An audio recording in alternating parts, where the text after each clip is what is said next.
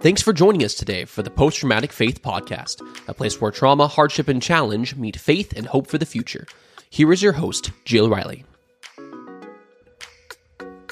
Welcome to Post Traumatic Faith. Season 3 has arrived.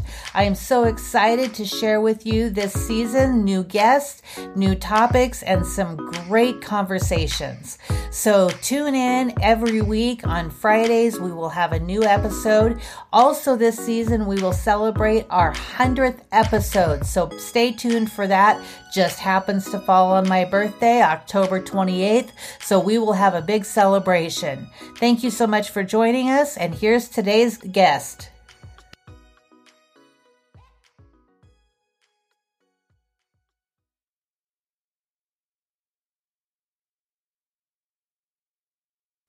Welcome to Post Traumatic Faith. This is Jill Riley, and today we are joined by Paulette Buchanan. Paulette, welcome. Thank you. It's good to be here. It's awesome to have you here, all the way from Northeast Tennessee, huh? Yep. Yep. Wonderful. How long have you lived there? Uh, we moved here about eight and a half years ago. We were actually advised by victim advocates up in Connecticut, where we were originally from, my husband and I, um, to move because we could not get any kind of enforcement of law with the aggressive stalking that my estranged brother was putting me through. Okay. Interesting. Yeah. Interesting. Well, let me tell you a little bit about Paulette and then we'll get into the story. Paulette is a former educator who has taught primary, secondary, and college level courses. She also worked in the Navy Education Office on the Groton, Connecticut submarine base. She has worked her communities as a volunteer for over 40 years. And since 2007, she's worked alongside other victims and legislatures and in an effort to bring about t- change in the law to better protect individuals and society. Paulette is a member of the International Cultic Studies Association. In November 2019, she gave a presentation, Legislative Action as a Part of the Healing Process, at ICSA's Santa Fe, New Mexico conference. And she was a table talk monitor, uh, moderator on the topics cults and the law. For more information, you can visit her at stopabusivelawsuits.com and stopreligiousfrauds.com. And we will put those links on our on our show notes. So and also my other website, which is for my book, fightingforjusticebook.com. Great. We will do that. Um, I'm just making a note here. Okay. so, anyway, so you've been there for about eight and a half years. And um, where did you grow up at?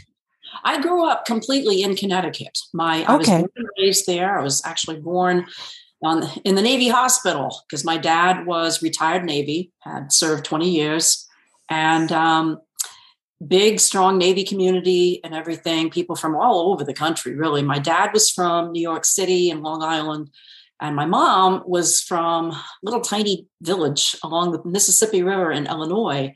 Uh, she joined the army and. Uh, through the military, basically, even though my dad was in the Navy and she was in the Army, they met at, at some kind of military function um, mm-hmm. back in the early 50s and um, and then obviously got married.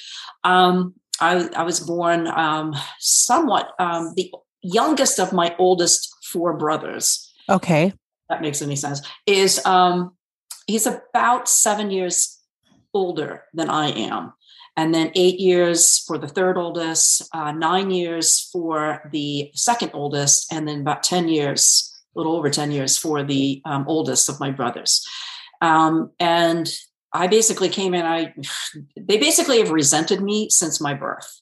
Mm. Um, and so you know i there was always when you're younger like that there's always that distance you know they were in like right because age difference seven years is a big difference it really is when you're younger. It definitely is. Um, as you're, you're, growing older and everything else, there had always been tension with my brothers. Um, they beat up on each other very regularly.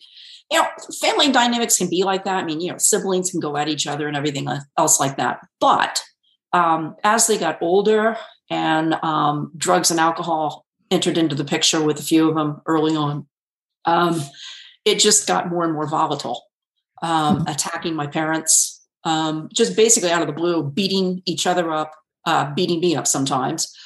Um, I, I, learned to basically um, yell real loud and uh, run real fast, try to hit back real hard. But um, you know, I was just a little girl. Um, yeah. Had a lot of uh, interactions more with spending time with my my friends and their families. Um, we just it's strange because we just kind of grew up in a separate household in one sense. Mm-hmm. Um, I, you know, there were good times. Anybody in an abusive relationship will point to there were good times, but the problem right. is you never know when they're going to explode. Um, they've been and talking with my mother before she passed away and talking trying to understand the family dynamics even better to try to distance myself and look at it as an adult um, talking down through the years with um, other family members who remember my brothers before i was born they've always been extremely selfish extremely narcissistic and it really boils down to it's about power and control mm-hmm. they've always sought to control the other brothers um, and me and our parents and their peers and their teachers and later their bosses. They all have criminal records, mostly for violence against women. My parents were not mm. violent with each other. I, I make that. I was just gonna. I was just gonna ask. You know, where is this? Where is this rooted from? You know, it's funny because um, genetics is is a crapshoot, and there are members on both sides, my mother's family and my father's family, really good, hardworking people, well respected, good reputations. And then there are the black sheeps who are just so horrible toward other people that um, my my dad's father, for example, um, he was basically a psychopath. He was malevolent. Everybody in the family stayed away from him. Um, he was very abusive toward my father and toward his mother. They ended up divorcing, which is rather uncommon for um, you know devout uh, Catholic Orthodox families at that time, back in the early um, 20th century. Um, and yet, all the other family members were perfectly fine, and they stayed away from my dad's father, my mm-hmm. grandfather, mm. because he was just so malevolent. Um, an alcoholic. Um, there are other family members that never had any kind of um, drug alcohol problems type of thing, but he did. Um, his mother, my great grandmother, was very antisocial. Um, mm-hmm. So I think, you know, genetically it got kind of passed down, unfortunately. And, um, you know, my father never got fired from any jobs like my brothers have. Um, my my grandfather, my dad's father, uh, he flitted from job to job. He basically had his own businesses because I don't think anybody hired him. Um, but he was just very abusive. And mm. uh, on my mother's side, her parents were were, were okay, um, especially her father. Um, but she had two uncles. One was actually imprisoned for the criminally insane after he had raped children. Mm. Like I said, everybody else, family, farmers, teachers. One was mayor of a town um, you know, I talked to um, some of these family members on both sides of the family, and um, especially on my dad's side of the family back in the uh, 80s. I remember talking to my great aunts, who were the they were the sisters to my grandfather, my dad's father, and when they would describe him, even at that time, it's as if they were describing my brothers especially interesting. And so you get these traits passed on. And as a teacher, I have seen that in my students where I get a family member, and you know, it's it's kind of bad because there are some teachers who say, "Oh, you know, watch out for that one because they're the sibling of so and so," and it's like, you know what? I went through that as a child, where my brothers had such a horrible reputation among the teachers that when I got into those grades, some of the teachers treated me like you know with with suspicion like am i going to be just as nuts and malevolent as they are? And it's like no i had to prove myself. I had one actually teacher tell me you are nothing like your brothers and it's probably the best compliment i ever got. I worked hard i got good grades um, I just total opposite. And i've i've always kept it in mind as a teacher that i would not ever judge a sibling of somebody else because of that right because I knew what it felt like. It's Let like each one stand on their own merit. Exactly. And you know, everybody came to me a blank slate. You know? And i i had students they you would never even know they were related to their sibling. Sometimes they didn't even look like them. And they were full siblings. They were not adopted or anything. They were full siblings. And yet they could have been so different from each other. And you just kind of judge people based upon who they have presented themselves to be rather than who their family members are. So it, yeah it's it is something that has obviously shaped me in the way right. that I have gotten through my adult life as well as an educator. So you mentioned there was mental illness in the family. Did you feel like your parents had any um, lingering mental illness that had um, kind of passed down through their family? I definitely think because again, my dad was abused um, by his father, um, and again, he had loving family members who I think offset that but at the same time it's your own father you know? Right. and i think that definitely left um, trauma on him. I think he battled with depression and insecurity. Um, it didn't help matters that he was captured um, on corregidor during world war ii and served time in a japanese prisoner of war camp and was tr- treated absolutely brutally nearly died um, and uh, came back to the states. I think he only weighed like 85 pounds. He was about 5'8 normally, you know, 160 pounds, 165, something like that. So uh, that trauma, the trauma from his father, and then the trauma from the prisoner of war experience. Um, when he died in a coma, I was 10 years old, he got cancer. Um, I think honestly, it was related to the fact that the Japanese prisoner of war camp was near Hiroshima and Nagasaki.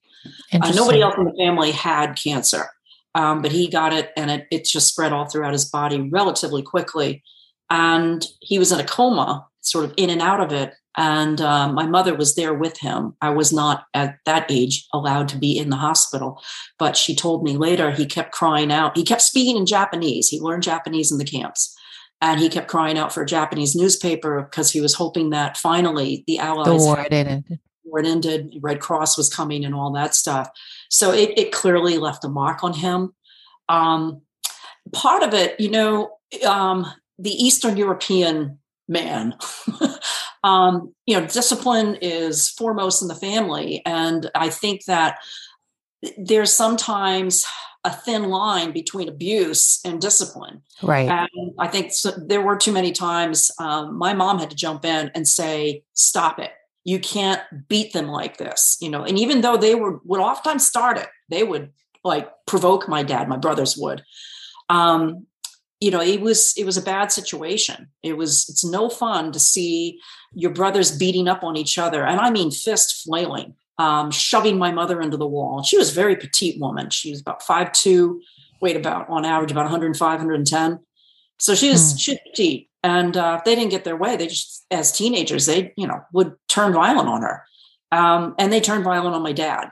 And i think really because my brothers probably reminded my father of his father and had not resolved these issues you know they definitely should have gotten counseling. Um, my mother she her parents divorced when she was young during the depression. And um, they my my grandfather was a very passive, very nice guy, mm-hmm. but I believe that based upon the symptoms, my mother's mother, my grandmother, probably had MS. And if you know anything about MS, oftentimes they can go through dramatic mood swings. Um, and of course, just the physical aspect of it with the ailments that go with with MS. Um, she really became my mother's caretaker at a very early age and mm-hmm. uh, it was very difficult for her. Um, I think both my parents battled with depression. I, there's no doubt in my mind they both did. There just wasn't a lot of psychological help during this right. time. You know, right. and, and I mean, even now there are so many cutting edge things that people are trying to delve into to figure out, you know, what is the best way to treat something like like depression. I mean, you know, it's understandable if people are in a bad situation they should be depressed. If they're slap happy and silly about it i think that would be a problem. Right you know? i think you know there is an appropriate response to it but then it gets to the point where it becomes crippling Right. Well, if you look at the history of of mental health advocacy, we really didn't get into that until after World War II and start. Right. I mean, the first DSM um, for mental illnesses wasn't even published until 1980. And right. so, you know, my psychiatrist keeps on has always said, you know, Jill, we're dealing with a rudimentary medicine here in comparison to many others. So, I mean, I think if you put that in perspective in time, you know, you can really see what a difference difference um, you know how much we've jumped ahead and trying to figure this out but we have a long ways to go and absolutely. And I think too, you know, a lot of, you know, whether you're dealing with Freud or Skinner or whoever, they really didn't get into the spiritual aspect. I mean, we are a whole right. person, you know, body, soul, and mind. And you really have to deal with the whole person. And, you know, a lot of them were actually anti-religious and all that. But it's interesting. I heard this one thing about Freud where he said the patients that actually have a better time of coping with things are the ones who go to confession with their priest. oh, interesting. So, yeah so i mean you know it's it is an aspect that we can't ignore our spiritual absolutely absolutely so what part did faith play in your upbringing well, you know, it's interesting. My mother was Protestant and my dad was Catholic, and I do mean old world Catholic. Um, and we were brought up, at least um, before I came along, they kind of went back and forth on the religious issue. There was some strife about that. Um, and at one point, there was one of the issues that almost led to them getting divorced. Um, they were almost ready to sign the divorce papers, and then they realized no, that you know they they did love each other and they wanted to work it all out. Um, by the time I came around, they had reached a sort of an exhausted detente, as I write my book, about the religious issue. And so my mother did not go to church, um, but she did teach me, and my father did, to pray. Her father was um, pretty religious. And by that time, her mother had passed away. Um, both of my father's parents had passed away. In fact, his mother passed away when he was 15. Um, somewhere around the 15, 16, somewhere around in there. And uh, so I was brought up Catholic initially. Um, we didn't go to church a great deal, but we did go on occasion. Um, and so that kind of formed my my understanding of God and of praying. I, I, honestly cannot point to a particular time when I don't remember praying. Mm-hmm. So it must have been taught to me fairly early on. Um, and so that kind of formed my relationship. After my father died, my mother started taking me to a Baptist church. Now that you know, she felt more comfortable doing that without causing any friction with my dad. I always wanted to go back to Catholic church, but you know, being young and everything, you know, went where my mother went, and uh, we went pretty regularly.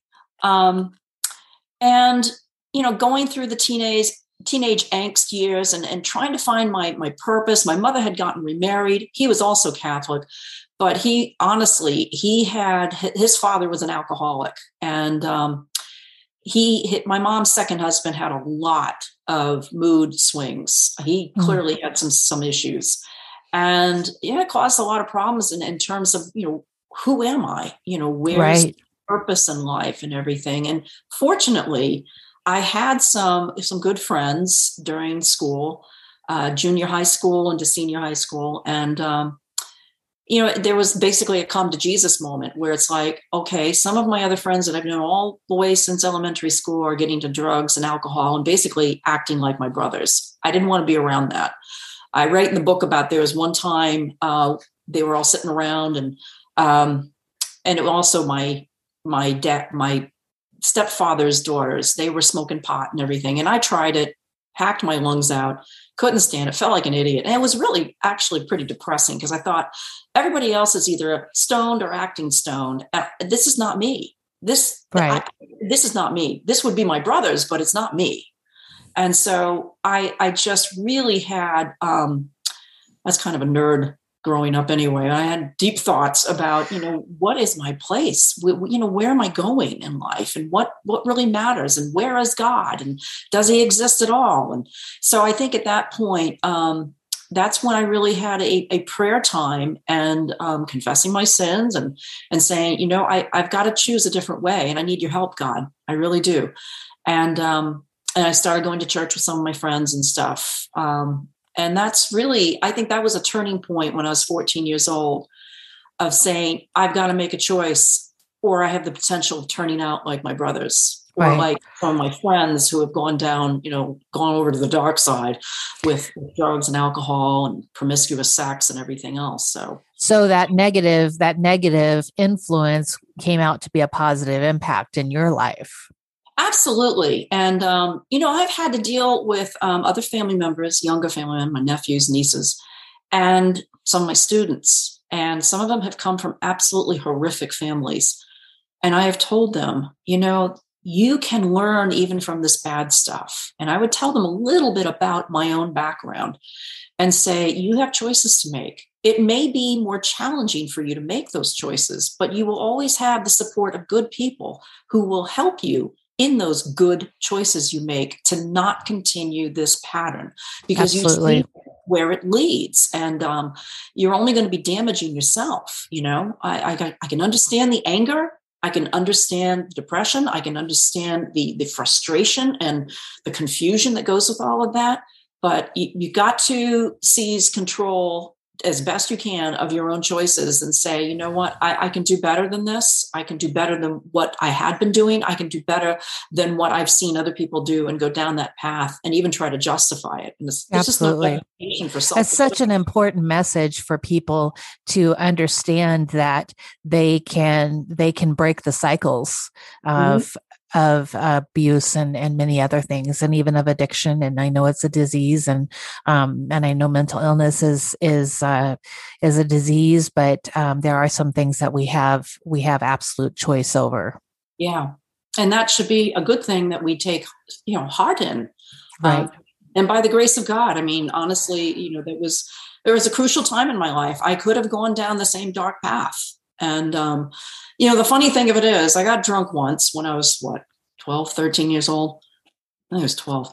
And uh, I write about it in the book. And the bed spins and the hangover, the headache, it, and I told myself, I vowed to myself as I held my head in my hands, I am never doing this to myself ever. Right. This is not any fun. it just hurt too much. so you have you have a brother that's gotten involved in a cult that has um, that has affected your life deeply. Tell me a little bit about that. Yeah, um, the interesting thing of it is my brothers, and maybe you know, it comes down to the strife between my my parents about the religious issue, what church to go to, Protestant or Catholic. That may have had a little bit of influence in it, or maybe some some degree of influence into their sort of anger and resistance against anything religious. But I also think it goes to their baseline personality. They don't like anybody telling them what to do, including the Almighty.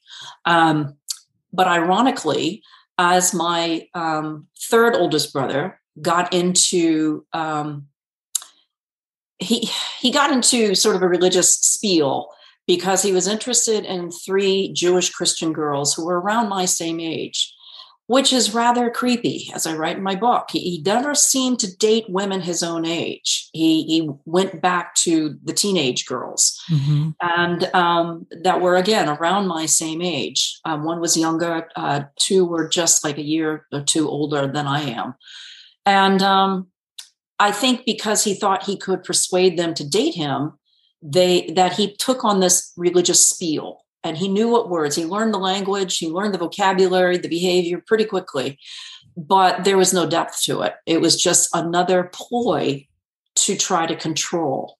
Mm-hmm. um, and, and there there's a difference between conversion or control you know? Um, and a lot of people will use religion to control people. Um, i have frequently told people that when somebody becomes a cult leader like my brother has become of his own cult um, their primary goal is to replace God in people's lives. They want to become like God. They want to destroy any faith you have in a good, loving, just God. And they want to mm-hmm. replace that God with themselves as being authoritarian and always knowing the truth and always knowing what to, you know you need to do with your life.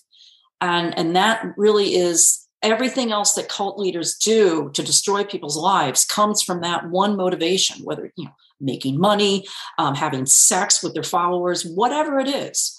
Um, it comes from that idea that they must eliminate the concept of a good, loving, just God in people's minds, mm-hmm. and they mm-hmm. must replace that God with themselves. Um, and that's really what he set out to do. Um, he ended up marrying a girl who, again, was a teenager. She was only um, about a year older than I am. Uh, she graduated a year um, before I did and from high school, and they got married basically only a few months after she graduated high school. By that time, he was 24 years old. And um, so again, you know, there's that age difference, and she was very dependent upon him. They had had a very tumultuous relationship, uh, both prior to and especially after their marriage. Not to you know too surprising, and he ended up uh, knowing somebody who came from Georgia, who was involved in a very militaristic type of like uh, doomsday type cult, mm-hmm. Uh, the Fortress Church, and um, I was in my senior year of high school at that point, and he did everything he could to get me to quit high school and join this cult. And I just said, absolutely not. and in fact, we, my mother and I tried everything we could to try to get him out of there. And uh, my other brothers were off on their own. They they were just kind of doing their own thing and stuff. Um, and of course, the marriage failed. They had three children. They uh, really incurred a lot of abuse from my my brother, his first wife, and the cult. Uh, they believed in paddling children over the least little infraction. Uh, if you yawned, they would they would discipline the child if the mm. child yawned, things like that. Um, and he had told me originally he was going to become a leader in that cult, but that didn't work out. Um, and he ended up turning against the cult. Um, went through a divorce. At one point, he convinced my mother and I and I think it's wishful thinking on our part, you know, because you, want to see something, you want to see a person get their act together. And he knew just the right words to say, cried his crocodile tears. And um, primarily, we got involved, my mother and I, to try to save the kids. They were very young and they were being abused. And we did not know because, you know, he's all the way down in Georgia, we're all the way up in Connecticut. We had no idea that he was also abusing the kids. Mm-hmm. There were just so many lies on both sides that um, it just became so overwhelming. And uh, he did end up winning um, custody for a time of his kids because it all came out in the court proceedings about what the cult was doing. And his ex wife was still very much involved with it. Eventually, within a few years, the cult totally collapsed in on itself. People turned on each other, which is what typically happens in cults. Um, and uh, the leadership split. And so they just all collapsed on each other. Um, eventually, it seemed as though his ex-wife she was she kind of became the lesser of two evils. She did kind of get her act together somewhat, to some degree, um, and we helped her win back custody of her daughter, and then her um, her oldest son came back to live with her as well because he couldn't stand being around his father. A lot of abuse, a lot of abuse of the court system. Um, my brother started filing what are called pro se lawsuits, meaning uh, it's Latin for self represented, didn't hire an attorney, and filed these lawsuits against his ex wife over and over and over again, and against her second husband over and over and over again. Um, he had been arrested for beating her up and beating up a neighbor who tried to come to his ex wife's assistance it was just one thing after another. There were, I don't know, close to a dozen lawsuits that he filed against her until finally the court said enough um, and basically said, you're not going to be doing this without court approval anymore. Um, a few years after that, um, well, let me kind of backtrack a little bit. When we realized my brother was um, betraying our trust, my mother and I, my mother spent about $15,000 of her retirement savings getting an attorney to help him during his custody hearing of uh, when he went through divorce. I also loaned him a, a few thousand dollars, most of it in check form. He refused to pay back either one of us, even though he had promised to. And I did take him to small claims court, won, of course, a judgment against him. And soon after that, while he was under investigation for child abuse, um, he fled the state of Connecticut to parts unknown. We had no idea where he went. Um, a few years later, his ex wife found him living in Texas. Um, so there was a 10 year statute of limitations from 1990 to 2000 for that judgment that I won against him in small claims. I chose not to even pursue it. It was under $1,700. I just said, you know what? I just, he's so violent. He had attacked me. Um, just, he was so violent and so unstable. I said, I want nothing more to do with him. Let yeah. him have his seventeen hundred dollars almost, and actually it's more than that because some of it was not in check form. Um, and I wanted nothing more to do with him. Basically, the day after the statute of limitations ran out on the 1990 small claims judgment I won against him, he started putting up websites claiming I'm the child abuser, claiming that I'm a domestic terrorist, um, claiming all kinds of crazy things. My mother was a child abuser. Um, his ex-wife is a slut, you know, and all these things, and and attacking churches and attacking uh, individuals. Um, he schmoozed with some of his former friends that he knew from back in the 70s and 80s, got into their lives with all kinds of um, basically pro- proclamations of support for all the things they were involved with and everything else, pro life stuff, everything. And then he turned on them. And he basically only weaseled into their lives to find out information about them and then started stalking and threatening them. Do you um, think there was something in his life that uh, appealed to him about the cult that something was missing and that the cult provided? Or do you think there was mental illness involved, or is it a both and? I think it's both. I think, again, religion is a very useful tool for people who are pathological. And, mm-hmm. um, you know, there's a difference between pathological and psychotic. You know, pathological person can be extremely intelligent and they know exactly what they're doing is wrong. A psychotic can really honestly believe that there are monkeys climbing across the wall and pink elephants in the living room. They can really believe that.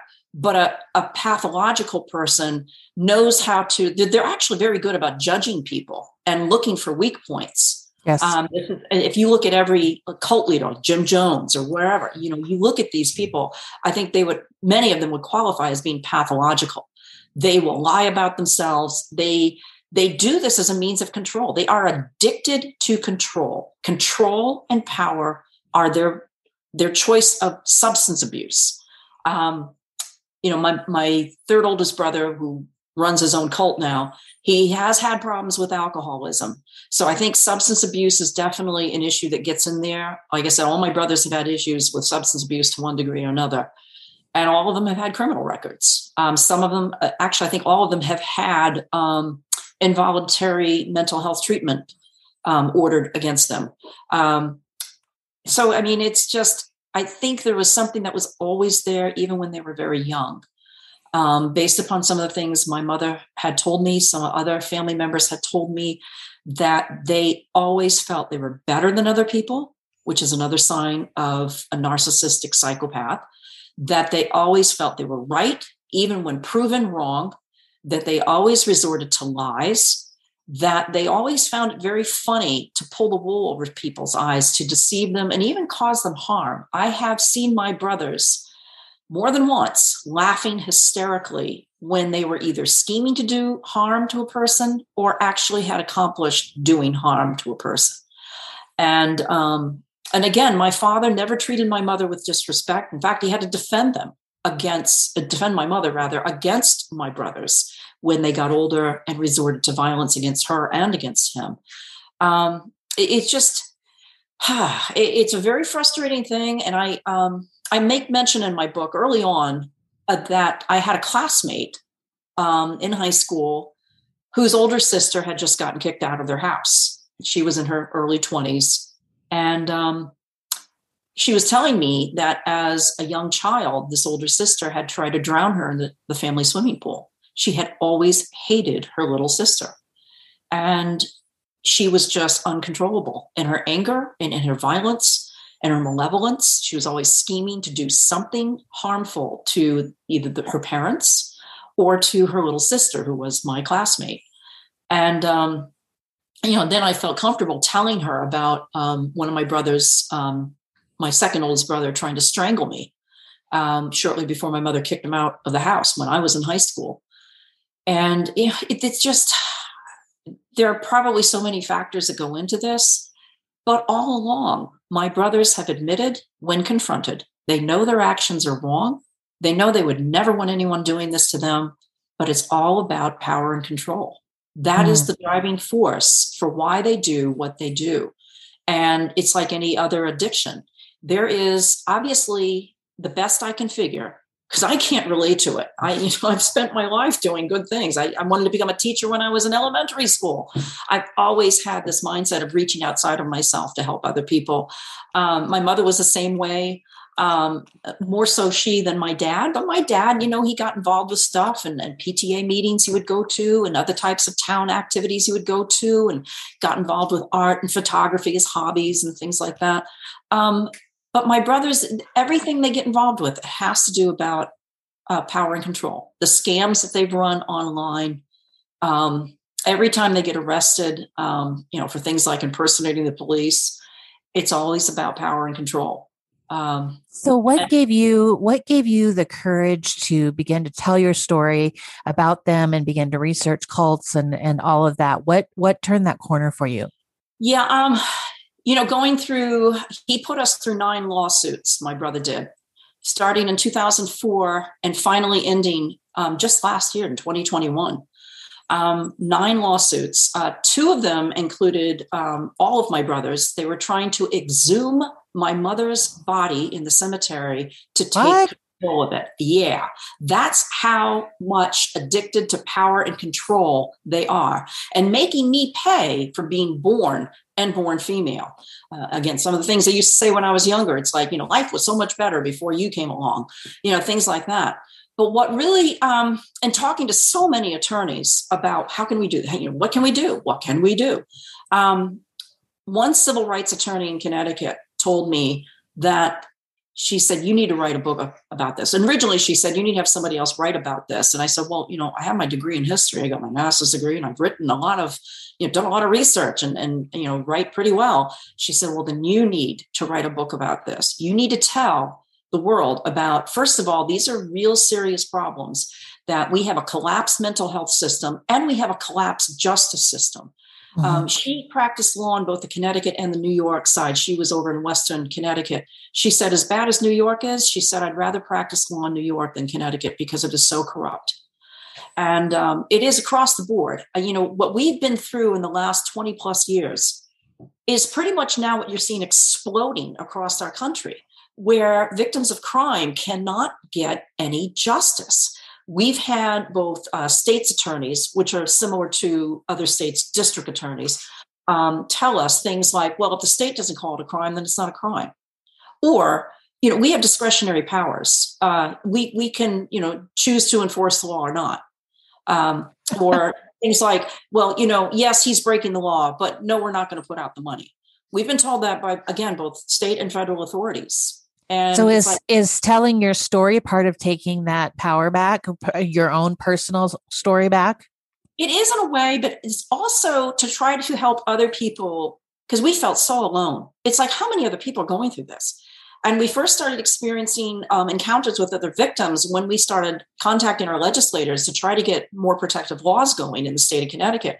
And we met other victims who were also going through this. And the point of my book it was to encourage other people to say, you are not alone and you have a voice and you have truth on your side. And even if it may take forever and a day to try to affect some change, you at least have the voice to say, this is wrong. It's unacceptable. And you know, we're still working with our legislators here in Tennessee now to try to get some better laws passed. But it is it's a hard, long slog. Um, you know, there's a reason why we have the expression that something takes as long as an act of Congress because mm-hmm. it is you know it just they have their own agendas, they have special interest groups that get in there and everything. But we're not giving up, and um, we want to encourage other people make your voices heard. What do you most want people to learn from your story? Um, I want them to know how broken our system is so that if this, and most likely it will at some point in time, happen to them where they have crimes committed against them, you, obviously a complete stranger can do that, that they should not have any high expectations of getting any justice um, first, it's important to know the realities of the world we live in, and that we need to hold our legislators' feet to the fire to say, this is happening to real life people, and our tax dollars are paying for these judges to sit there and not take these laws seriously. Everybody should be held to the same standard. These laws are not supposed to be based upon their enforcement is not supposed to be based on political factions. It's supposed to be based on just a simple right thing to do.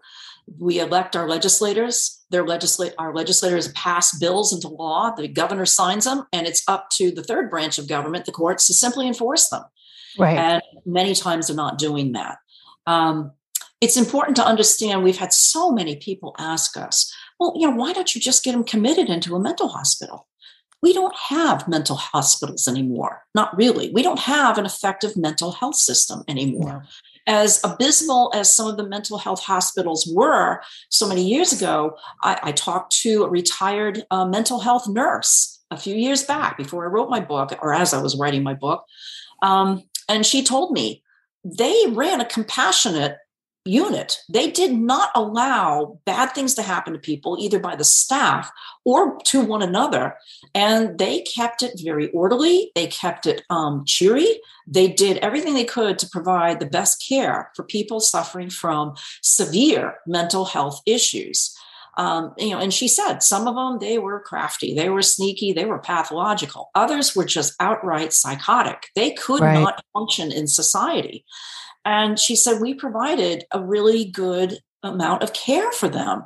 We provided them safety, you know, and from other people and from, you know, themselves. Um, and then when the mental health system, and I, I go into this in one of my chapters in my book, The Collapse of the Mental Health System, is that when the state started figuring, oh, well, you know, it, it's going to save us so much money if we don't have these state run mental hospitals anymore. Or have laws that allow people to be put in private mental health hospitals and they just slashed everything. And my friend, a retired woman who was the mental health nurse, she said, We wrote to our legislators, we contacted them. Don't do this. You're sending these vulnerable people out onto the streets. They're either going to be attacked or they will resort to attacking people. This is going to result and high crime rates and bad things yeah. and and you know that they are going to be committing these crimes as well. And i mean that's what we've had the problem with. You know 60 70 years ago if we lived at that time i could get my brothers permanently committed into a, a mental health facility. Um, they have shown all kinds of signs that they simply cannot function. Um, they uh, have relied upon government assistance. Well, they could get that government assistance in a well run mental health facility. I believe they should be privatized, much like nursing homes and hospitals are. Um, people, you know, I could point to the fact that, yes, there were some very bad, abysmally bad, horribly bad mental health facilities, both private and public. But you could say the same thing about nursing homes and hospitals today. Right. Do we right. shut down all the hospitals? Do we shut down all the nursing homes? No. We try to hold them accountable to basic state standards, to basic levels of care. And we, again, we try to hold them accountable to that. And we need to create a really good mental health system that will help people who simply, and I mean severe mental health problems, they just cannot keep a job they cannot function in society without alarming people. Um, they they just cannot. It, it's like forcing a three year old out on the street. Right. They don't have the wherewithal to take care of themselves and act in a way that's not destructive to themselves or other people. Absolutely. So I bring that point up in my book as well. That you know, if we'd had a compassionate mental health system, my husband and I would not, ha- and and so many other people um, affected by my brothers would not have been dragged through all the years of hell that we have been dragged through. Well, I'm glad that you are able to redeem your story um, somewhat by being able to share. Um, the name of the book is Fighting for Justice. The website is fightingforjusticebook.com. And um, I just really, Paulette, I just, I thank you for turning your struggle into helping others and, and making the world a better place for all of us. So thank you. Well, thank you, Jill, for the work that you're doing too. I think it's so important that um, that you and other podcasters are addressing these issues. If you enjoyed this episode, we would love it if you would leave a review on your favorite podcast platform. You can find Jill at jillriley.com, on Facebook at jillriley.author, Twitter at jillrileyauthor, and Instagram at jillriley.author. Also, feel free to send Jill an email at jill at jillriley.org. Thanks for listening in and have a great day.